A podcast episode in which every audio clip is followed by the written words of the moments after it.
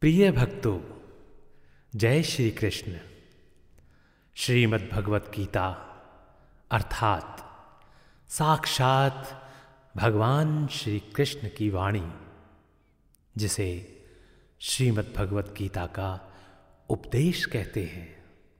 भक्तों, यह विषय इतना प्रिय है कि इस पर असंख्य बुद्धिजीवियों ने कार्य किया है। प्रिय भक्तों, आज मैं गीता सार की एक अलग व्याख्या के साथ आप सभी को श्रीमद् भगवत गीता सार के अठारह अध्यायों की यात्रा पर लेकर चलता हूँ। प्रिय भक्तों, जय श्री कृष्ण।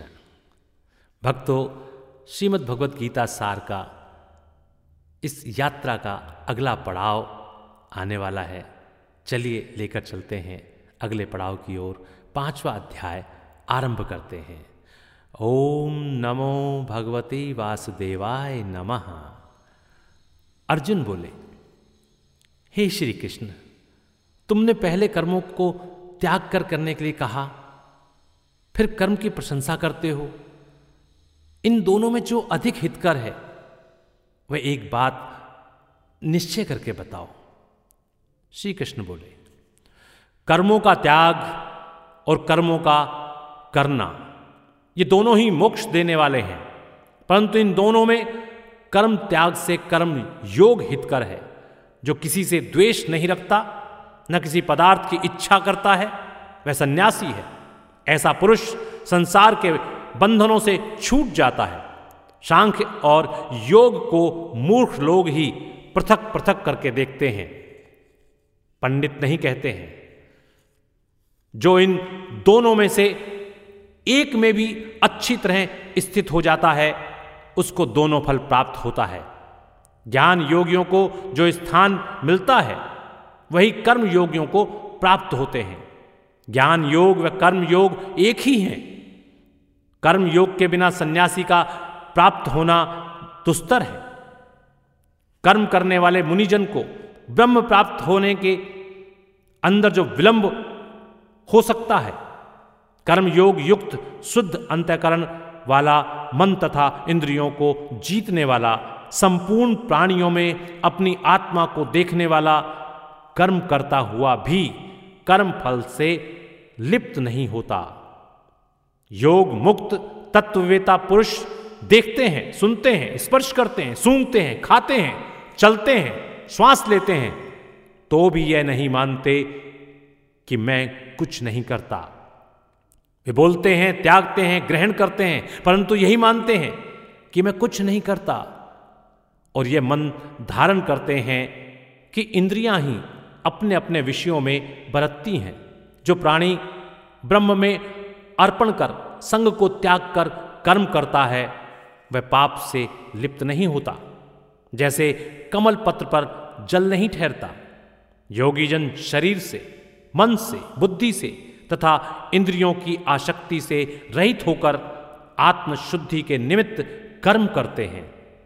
योग पुरुष योग युक्त कर्म फल त्याग कर मोक्ष रूप शांति का लाभ करता है, और जो योग रहित है वह कर्म की इच्छा के बंधन में पड़ जाता है। सब कर्मों को मन से त्याग करके प्राणी इस वन द्वार इंद्रियों की देह रूपी पुरी में न कुछ करता है और न करता हुआ आनंद पूर्वक रहता है। परमेश्वर किसी कर्म में प्रवृत्त नहीं करता, कर्म और कर्म फल को उत्पन्न नहीं करता। ये सब प्रवृत्ति द्वारा होते रहते हैं। परमेश्वर किसी के पुण्य तथा पाप को नहीं लेता। ज्ञान जो अज्ञान से आच्छादित है, उससे जीव मोह को प्राप्त हो जाते हैं, परंतु आत्मज्ञान के द्वारा जिनका अज्ञान नष्ट हो गया है, उनका वह आत्मज्ञान परमेश्वर के रूप को ऐसा भासित करता है जिस प्रकार सूर्य संपूर्ण संसार को प्रकाशित कर देता है। उसी परमात्मा में जिसकी बुद्धि स्थिर है और उसी मन में मन लगाते हैं, उसी में निष्ठा रखते हैं और जो सदा उसी के ध्यान में लगे रहते हैं, ज्ञान द्वारा जिनके सब पाप नष्ट हो गए हैं, वे इस संसार में जन्मते नहीं। विद्या और विनय से संपन्न ब्राह्मण में, गाय में, कुत्ते में और चांडाल में पंडित जन की दृष्टि समान रहती है। जिसके मन में इस तरह की समानता उत्पन्न हो गई है, उन्होंने इस लोक में जन्म मरण रूप संसार को जीत लिया है, क्योंकि ब्रह्म निर्दोष और सर्वत्र माना गया है। ब्रह्म सर्वत्र समान है, इसलिए वह ब्रह्म को प्राप्त हो जाते हैं। जो प्रिय पदार्थ को पाकर प्रसन्न और अप्रिय को पाकर खिन्न नहीं होते, ऐसे स्थिर बुद्धि वाले मोह रहित ब्रह्मवेत्ता को ब्रह्म स्थिर जानो। बाहरी पदार्थों में जो चित्त को आसक्त नहीं होने देता, वही आत्म सुख का अनुभव करता है और ब्रह्म में अंतःकरण को मिला अक्षय सुख मोक्ष प्राप्त करता है। वे इंद्रियों के स्पर्श से जो भोग देते हैं वे वस्तुतः दुखदायी होते हैं, उनका आदि भी है और अंत भी है। हे कौन्तेय, ज्ञानी लोग ऐसे भोगों में रत नहीं होते। शरीर छूटने के पहले जो मनुष्य काम और क्रोध के वेग को सहन करने में समर्थ होता है, वह योगी और सच्चा सुखी है। जो योगी आत्म सुख से सुखी, अंतरात्मा के आनंद से आनंदित और अंतर ज्योति से भी प्रकाशित है, वह ब्रह्म रूप होकर ब्रह्म निर्वाण मोक्ष को प्राप्त होता है। पाप जिसके नष्ट हो गए हैं, कुबुद्धि दूर हो गई, मन को जिन्होंने वश में कर लिया है, जीव मात्र का जो हित चाहते हैं, ऐसे योगी को ब्रह्म निर्वाण प्राप्त होता है। काम तथा क्रोध जिसमें नहीं है, मन के वेग को जिसने रोक लिया है, ऐसे आत्मज्ञानी योगियों को ब्रह्म निर्माण सहज ही प्राप्त होता है। बाहरी पदार्थों के संयोग से अलग रहकर दोनों भौहों के बीच में दृष्टि लगाकर नासिका के भीतर चलने वाले प्राण अपान वायु को सम करके इंद्रियां, मन और बुद्धि को वश में करके इच्छा, भय तथा क्रोध को त्याग मोक्ष की इच्छा करने वाले योगी जीवन मुक्त हैं।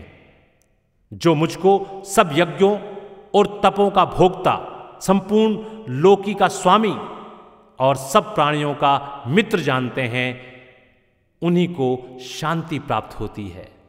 बोलिए श्री कृष्ण भगवान की जय। और मित्रों, यहाँ पर श्रीमद् भगवत गीता सार का ये पांचवा अध्याय समाप्त होता है। बोलिए श्री कृष्ण भगवान की जय। ओम नमो भगवते वासुदेवाय नमः नमः नमः।